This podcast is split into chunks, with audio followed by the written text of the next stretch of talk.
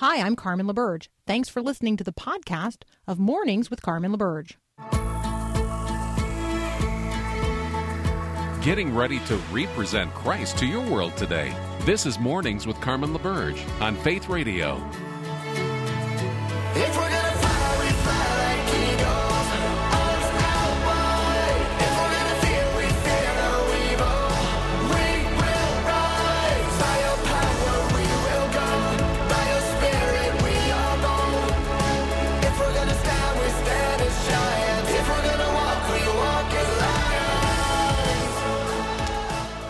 Well, good morning again. Uh, welcome to those of you joining us for the second hour of Mornings with Carmen today. All right, so um, I have a text message, actually, a direct message on Twitter um, from uh, a listener who is copying someone else's tweet. That person says, Someone at my church has decided to give subscriptions.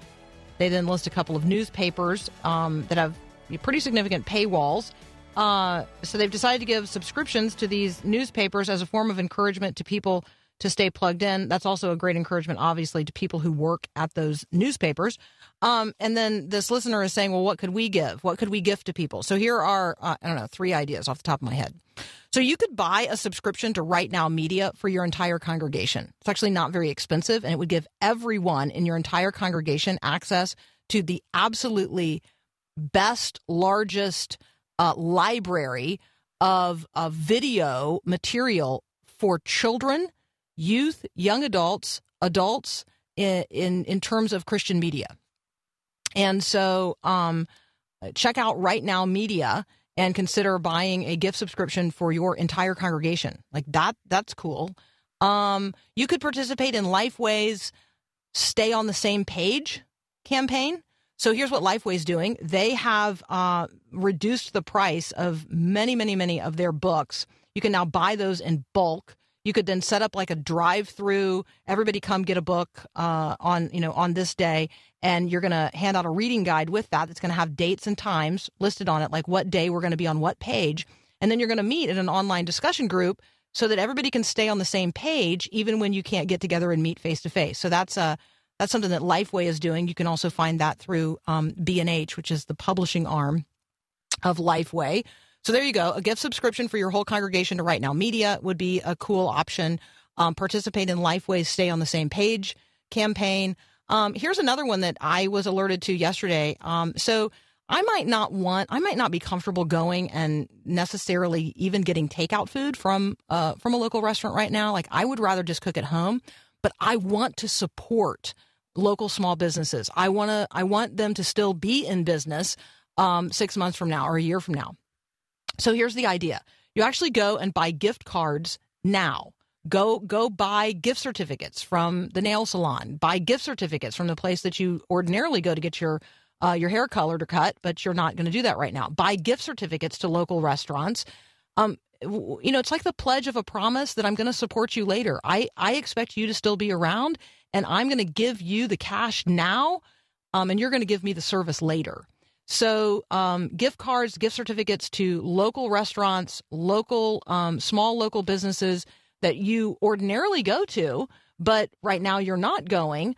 Um, it's the promise or the pledge that, hey, I I want you to be a part of my life when things get back to whatever our new normal is going to be. And I am going to actually give you the cash now to keep you operational. And then you're going to provide the service for me uh, down the road. So there you go. There's just a few ideas for things that you could do today um, that would provide some encouragement and some hope. Also, a way of keeping uh, Christians connected with really good media and in in book discussion groups. All right. Thanks, uh, Jessica, for asking that question uh, via direct message on Twitter. You can always ask me questions via the text line, 877 933 2484. Or you can always email me, Carmen at myfaithradio.com. Um, next up, I've got Erin Paske. Uh, so you and I um, are at home with our kids, and that is a new educational experience for them and for us. Um, Erin is has been a classroom teacher. She has also taught um, as a private instructor in the home. Um, and she's now an online mentor for kids who have struggles with reading. So, all kinds of good information from Erin Paske up next. We'll be right back.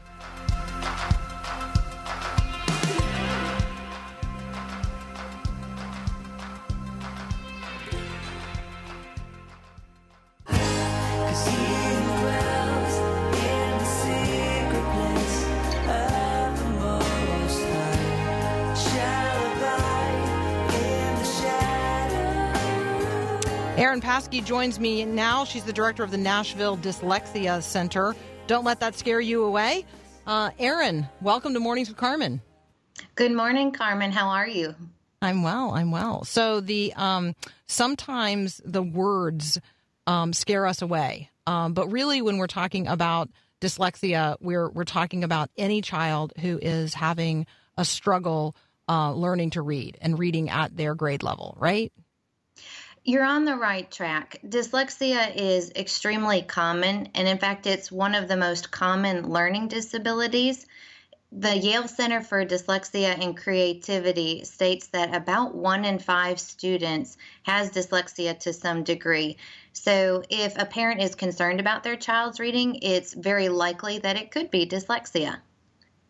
All right, so we're not going to be um, we're not going to be afraid of uh, of the label because I want people to check out what you're doing at Nashville dyslexiacenter.com um, in part because we want them to have access to really good online resources um, and we want to talk about online resources we want to talk about online mentoring today um, but i kind of want to back up to get the big picture you have uh, served as a classroom teacher. You've served as a private teacher for kids at home. And now you mentor kids um, both in person and online. So um, maybe let's just start with um, now that we're all at home with our kids and we are expected to be educators, but we're not educators, um, what would be like one starting point of encouragement that you would give to parents who are now at home with their kids with the responsibility to educate them there? I would let parents know that they should not try to replicate a school day at home. Take some of the burden off of yourself. We send kids to school for six to eight hours a day, and that's not what you ought to try to do at home. When you educate at home, it's extremely efficient. And so take time to do other things that you enjoy and take time to learn things that you've been wanting to learn for quite a while. So, parents, you can do this. You do not need to have an education degree to give your child a really good educational experience during this interim period.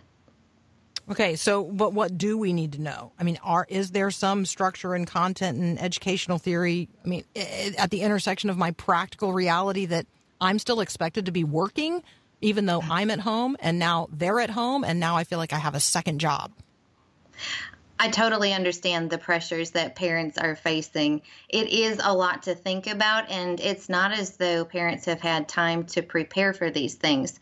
So, I'm going to offer some ideas, especially for those parents whose schools have not provided take home work, or perhaps they don't have the resources that you know some other schools might have. So, I would say prioritize think about what is most important for your child, and I would start with spiritual education. Being home together, this is the perfect opportunity to grow spiritually as a family. And if your family hasn't been in the habit of doing a Bible study together, this is the best way to start your day. And it can be as simple as choosing a chapter in a book of the Bible, read it together, pray about it, and see what your children really believe. You know, I think sometimes our families are so busy and we take it for granted that our children are soaking up the things in church, but they're exposed to a lot of ideas um, in the culture and at school. So, this is a great time to lead your family closer to God. Um, I would also, after that, I would pick the big subjects to focus on. Reading, of course, is one of those big subjects, and math. And I'll primarily focus on reading because that's my expertise, but make it enjoyable for your family. Do read alouds.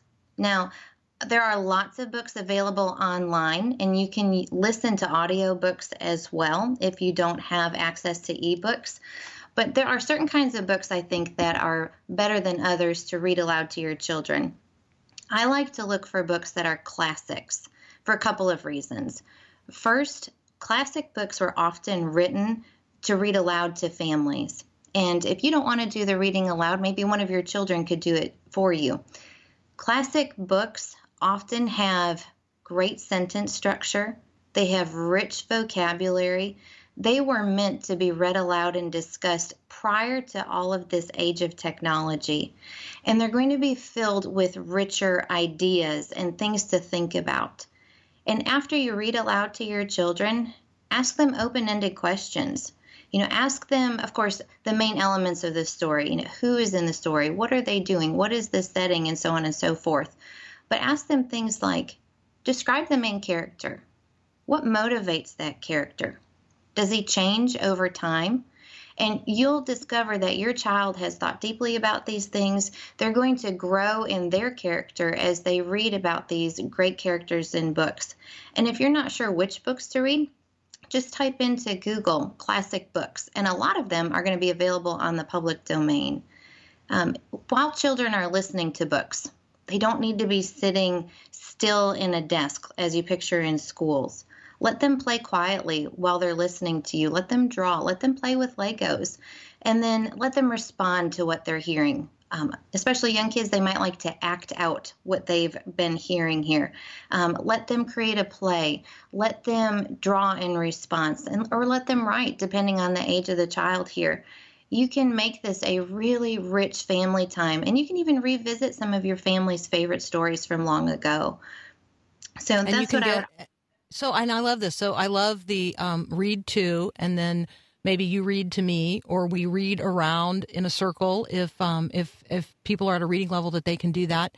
And then we discuss it and then we figure out how we're going to teach it right? Because that's kind of the you know if you're going to put it on paper or you're going to act it out that's really sort of the act of teaching it to someone else. And it occurs to me um, erin that i i have learned something if i am able to teach it to someone else Exactly.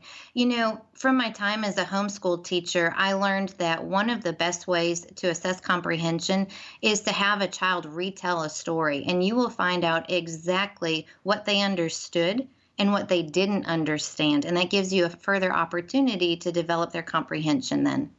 I love that. All right, you and I have to take a quick break. When we come back, we're going to continue this conversation. I'm talking with Erin Paske.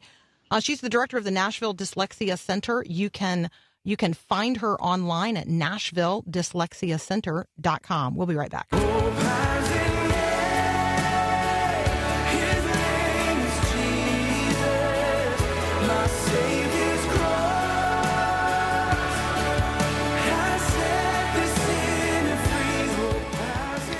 Continuing my conversation with Erin Paske, she's the director of the Nashville Dyslexia Center.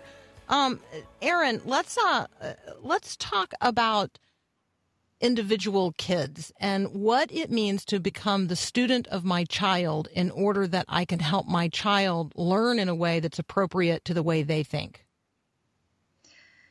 You know, this homeschooling opportunity is going to give parents a much greater insight into their child's academic abilities than any school experience could. I think parents are going to find out very quickly what their child's strengths are and where they need help.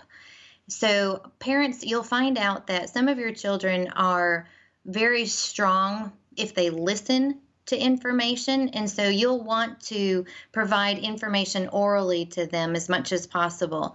And other students are going to thrive when they read information. So, we call those uh, different modalities of learning. And I think some parents also are going to find that their child struggles in some areas. And so, since my business is with struggling readers, I want to give the listeners just a couple of things to consider and to think about and to watch for as they're spending this time with their children. Listen to your child read aloud, and I'm specifically talking more so about elementary age children's uh, children, excuse me. Um, but even some older children in middle school and high school, you'll learn a lot by listening to them read aloud. If your child is struggling to sound out words, if your child is skipping over little words, for example, or seems to be guessing at words, they're lacking those decoding skills, you want to take note. And there may be a point at which you need to find additional resources. And that's where I've seen a lot of growth, even in the last week or two, with teachers who have come online and they're offering help for kids who are struggling or parents who just need that additional resource. So, and that's where um, my business has taken a tur- turn also. We have gone from in person tutoring to remote tutoring for those struggling readers. And I have to say, the children are responding really well. So don't be afraid to reach out and find additional resources if you need to. Do the things you can do at home and then look for help when you need it. So it occurs to me that um, once you're online, then it doesn't really matter geographically where you're located. And so even though, um, you know, a few weeks ago we might have said, hey, the Nashville Dyslexia Center is for people, you know, in this in, a particular area code.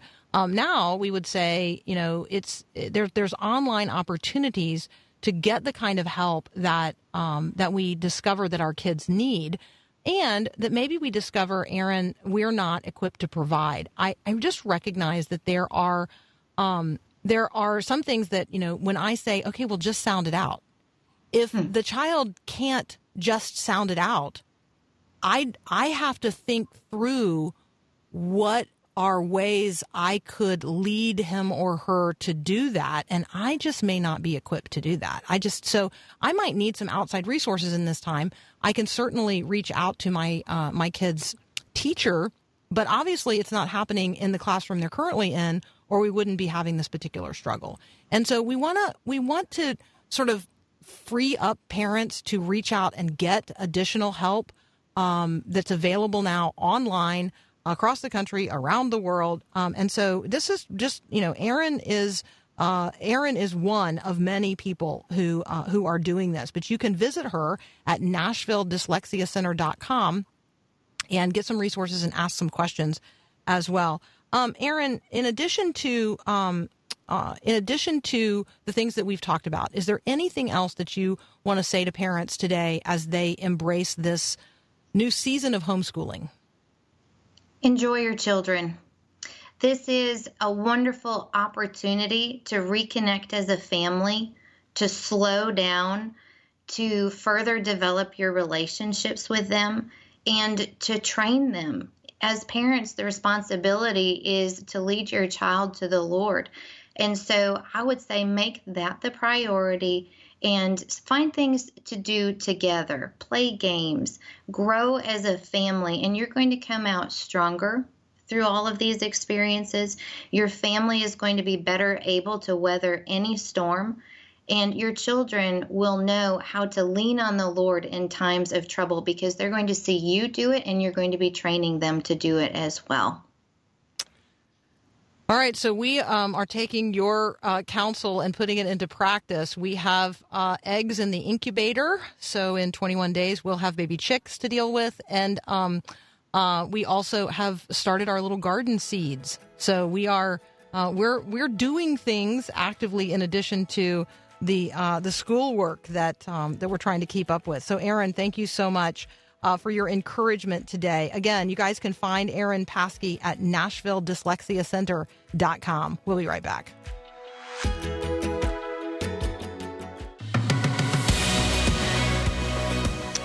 Okay, here's just uh, one social media app that has already uh, gone viral. People who want to voice chat via a chat app with people who are quarantined around the world can get the quarantine chat app. There you go. Quarantine chat app. If you want to sort of like minister to people who are quarantined. There you go. That's a good idea.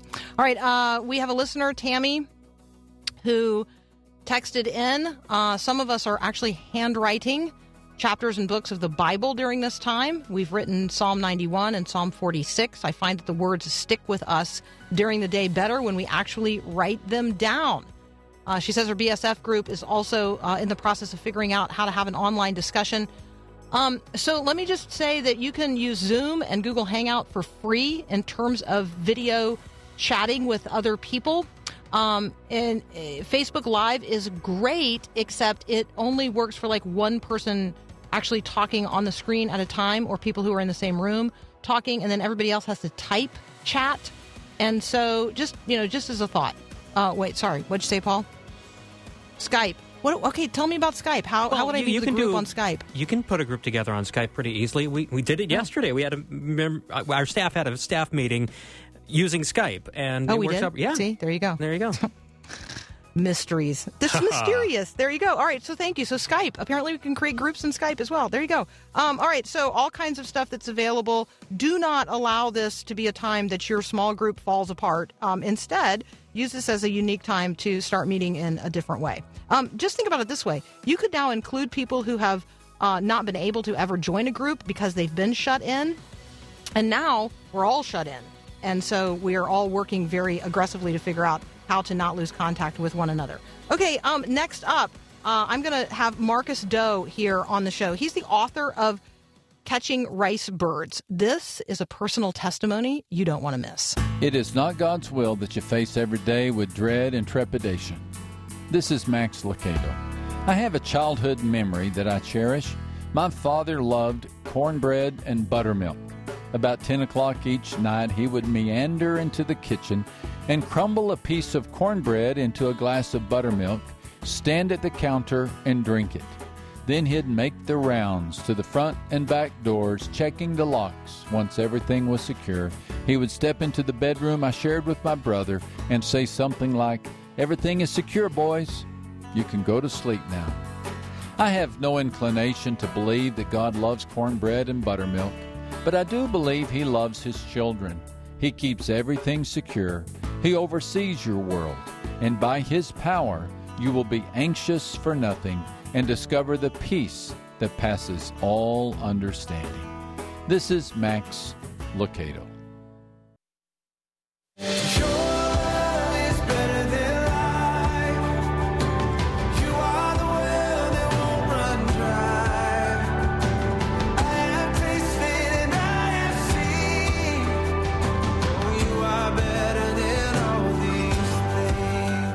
Joining me now via Skype, Marcus Doe, author of Catching Ricebirds. You are going to want to check out the website, catching or chasing rice birds, chasingricebirds.com. Uh, Marcus, welcome to Mornings with Carmen.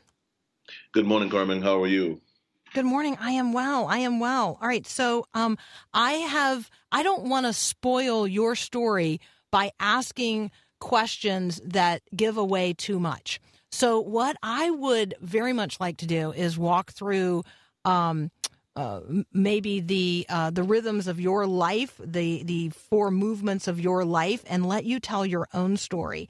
Um, so, where were you born, and what was the first, you know, ten years of your life like? Uh, great, great question. I, I was uh, I was born in Liberia, West Africa, in 1979. Seems like ages ago.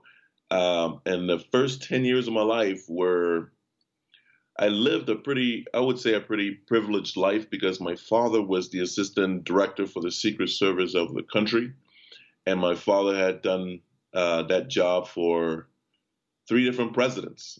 And uh, the last one, the, the the last one, President Samuel Doe, no relation to me, was a military dictator who had overthrown the government in 1980.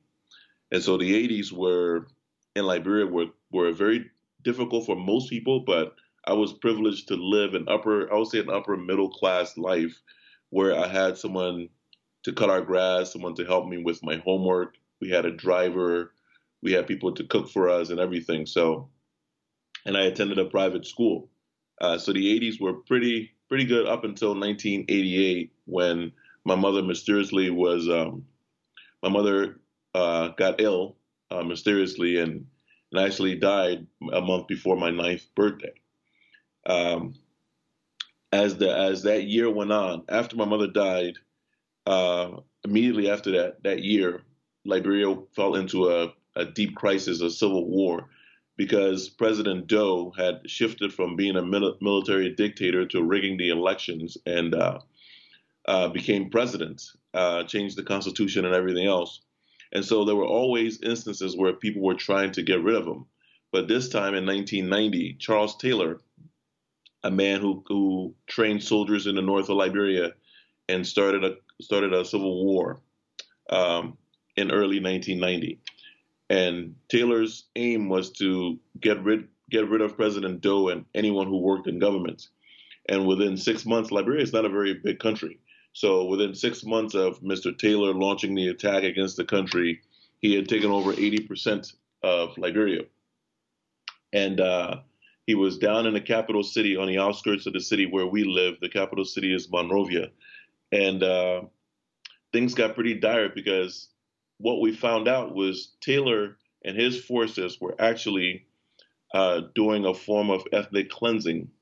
And they were killing people from a certain tribe, from President Doe's tribe, anyone with the last name Doe, and uh, anyone who worked for the government. Uh, so, under two of those three counts, we knew that we were in danger of being killed because of my father's profession and my, my last name. And so, to protect you, your dad um, sends you to live somewhere else for a period of time. Um, yeah. Uh, So, so let's talk about that, and then and then tell our listeners. And again, I'm talking with Marcus Doe. He's the author of Catching Ricebirds. You can find um, more information at catchingricebirds.com. Um, tell us, uh, tell us where you move and who you live with, and then tell us about the letter you received from your brother Lemuel. Okay. Uh, so I, my father sat us down and said we all have to go into hiding. So he sent me to live with my older brother, uh, just across town. So we left home, and uh, I left home to live with my older brother. The Civil War finally reached our neighborhood. Many, many people were killed. Uh, I was in danger of being killed more than a few times. Uh, we were down to one meal a day for about six months uh, in hiding in the war. Uh, the rest of the West African countries actually sent peacekeepers to Liberia at the end of 1990, and that's how we were able to escape Liberia. So I escaped Liberia uh, in November of 1990 and became a refugee in another country, Ghana. Well, while we lived in Ghana, we lived in Ghana for about a year and a half with my brother and his wife. The only family members I knew were still alive decided they were going to go back to Liberia because things had calmed down to find other family members that they thought would still be alive. Uh, so they went back. I stayed in Ghana. And when my brother returned a few months later, he brought me a letter uh, with the handwriting of another brother of mine, uh, whom I hadn't seen in a couple of years at that point, uh, telling me that my father had been, kept my father turned himself into the rebels, uh, Charles Taylor's forces, and he was killed. So within six, 16 months, uh, my mother died and my father had been killed, and I was an orphan and I didn't know it. And so that changed my world. Um, changed my world very drastically. At that point, I was attending Awana groups, going to church, and being a happy, trying to be as happy as I could as an 11 year old. Uh, after I received that news, I, I recognized that my life was going to be greatly changed, and so I uh, made the made the proclamation or the promise to myself that I was going to find the man who killed my my father and made me an orphan, and I was going to kill him. Um, and that would have been that's that that became my life's goal. I would say at So, 11 or 12 years old. so Marcus, we're going to pause right there um, because we'd take a brief break. Let me just tell our listeners this: um, Marcus then spent 16 years plotting murder. Um, we'll be right back.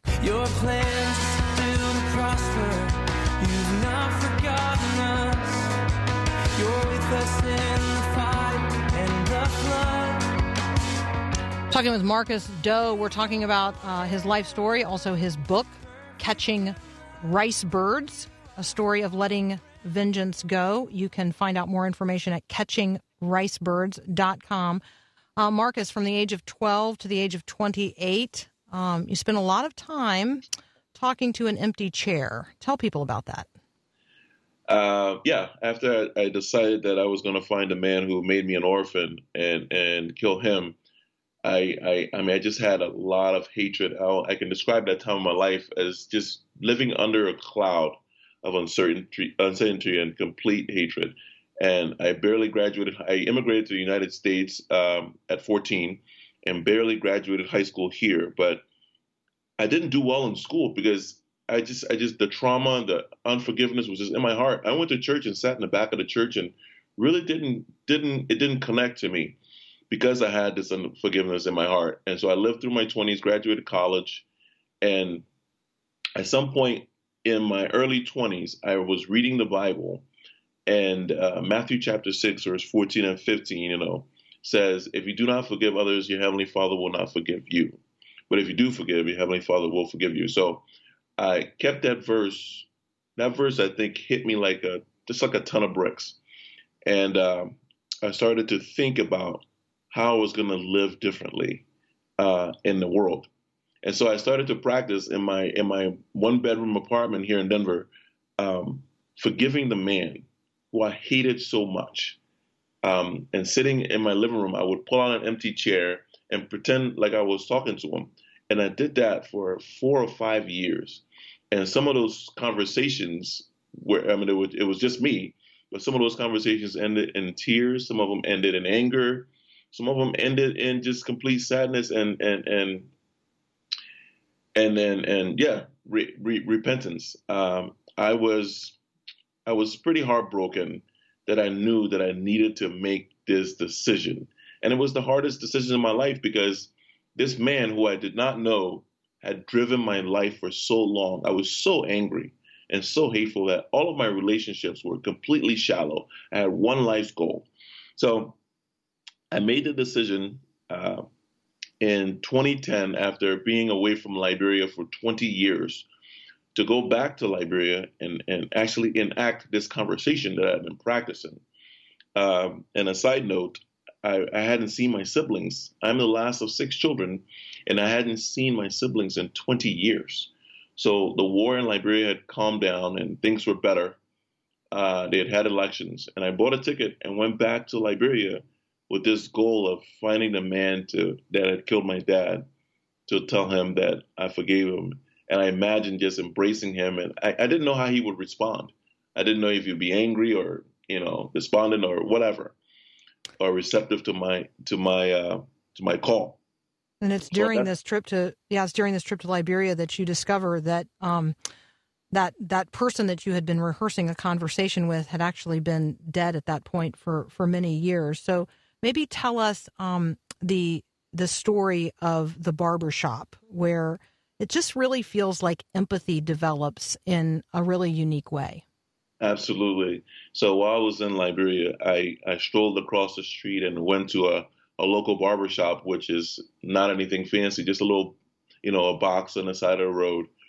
And I sat in the company of a few men. Um, and I, I waited my turn, got my haircut. As I'm getting my haircut, the guy started talking, and I realized all these guys were former rebels and they were former child soldiers who had participated in the war, and some of them had killed many people.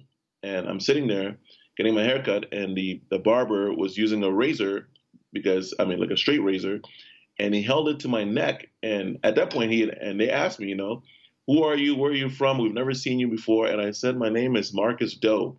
Hmm. And when I said when I said my name, they recognized that I was one of the people that they had been looking for years before to kill, and these guys would have killed me. And I developed a sense of yeah, like I developed a sense of empathy towards them because I realized they were my age at 30, 31, and they had they didn't have a future, and they wanted to be forgiven, and they wanted to participate in society, but they didn't have the means to. They needed someone to kind of welcome them back into society. And so I realized that they were no different than me. They were not the monsters that I had seen 20 years or imagined for years.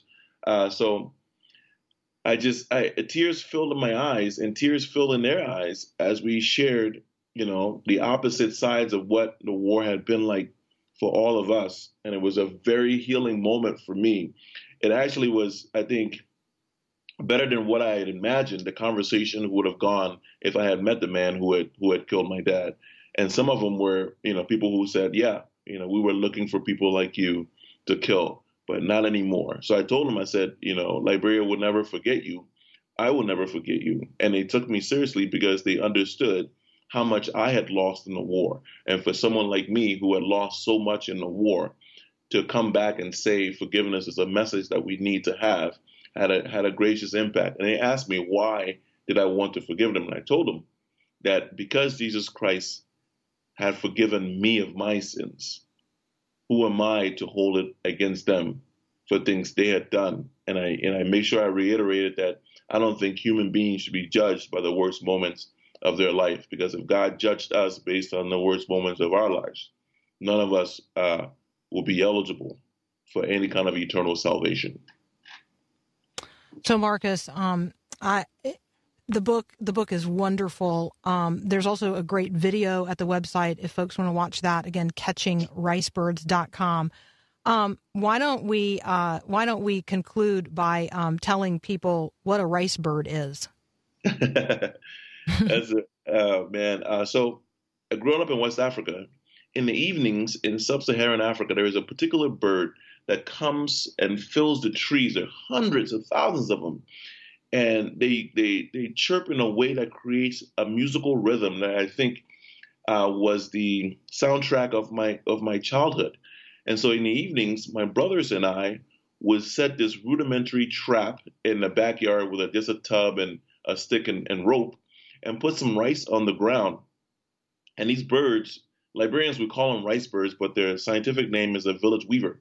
Uh, they would come and land on the ground and they would start to eat the rice, and somehow they would end up underneath our trap. And I would pull the rope, and the trap would fall, and I would capture a few birds. And to me, that's a metaphor for my life where I felt like I lived in darkness for so long. But Jesus' hand, just like my little hand would reach underneath the trap and pull the birds out and set them free, Jesus' hand reached into darkness and pulled me out and set me free, uh, set me free mentally, physically, and emotionally. Um, I, my life has completely turned upside down since I decided to forgive and invite Christ into my life. And that's what a rice bird is. So there's a lot of people right now, um, Marcus, who uh, are lifting up Psalm 91. And as I was reflecting on your story and the conversation we would have today, the verse about God surely saving you from the fowler's snare, that's exactly what that bird trap is.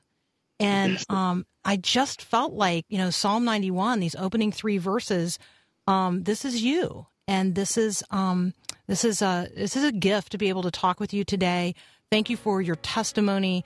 Um, it's a it's a thrill to count you as a brother. I love the mission you're now on to help other people um, live a, a life free of that life controlling vengeance that can take over the human heart and soul, and really encouraging people to live into the forgiveness that is offered to uh, to each and every one of us in Jesus Christ. So, Marcus, thank you so very much. The book uh, and the website are catchingricebirds.com. We appreciate your being with us today. Thank you, Carmen. It was good to be Absolutely. We'll be right back.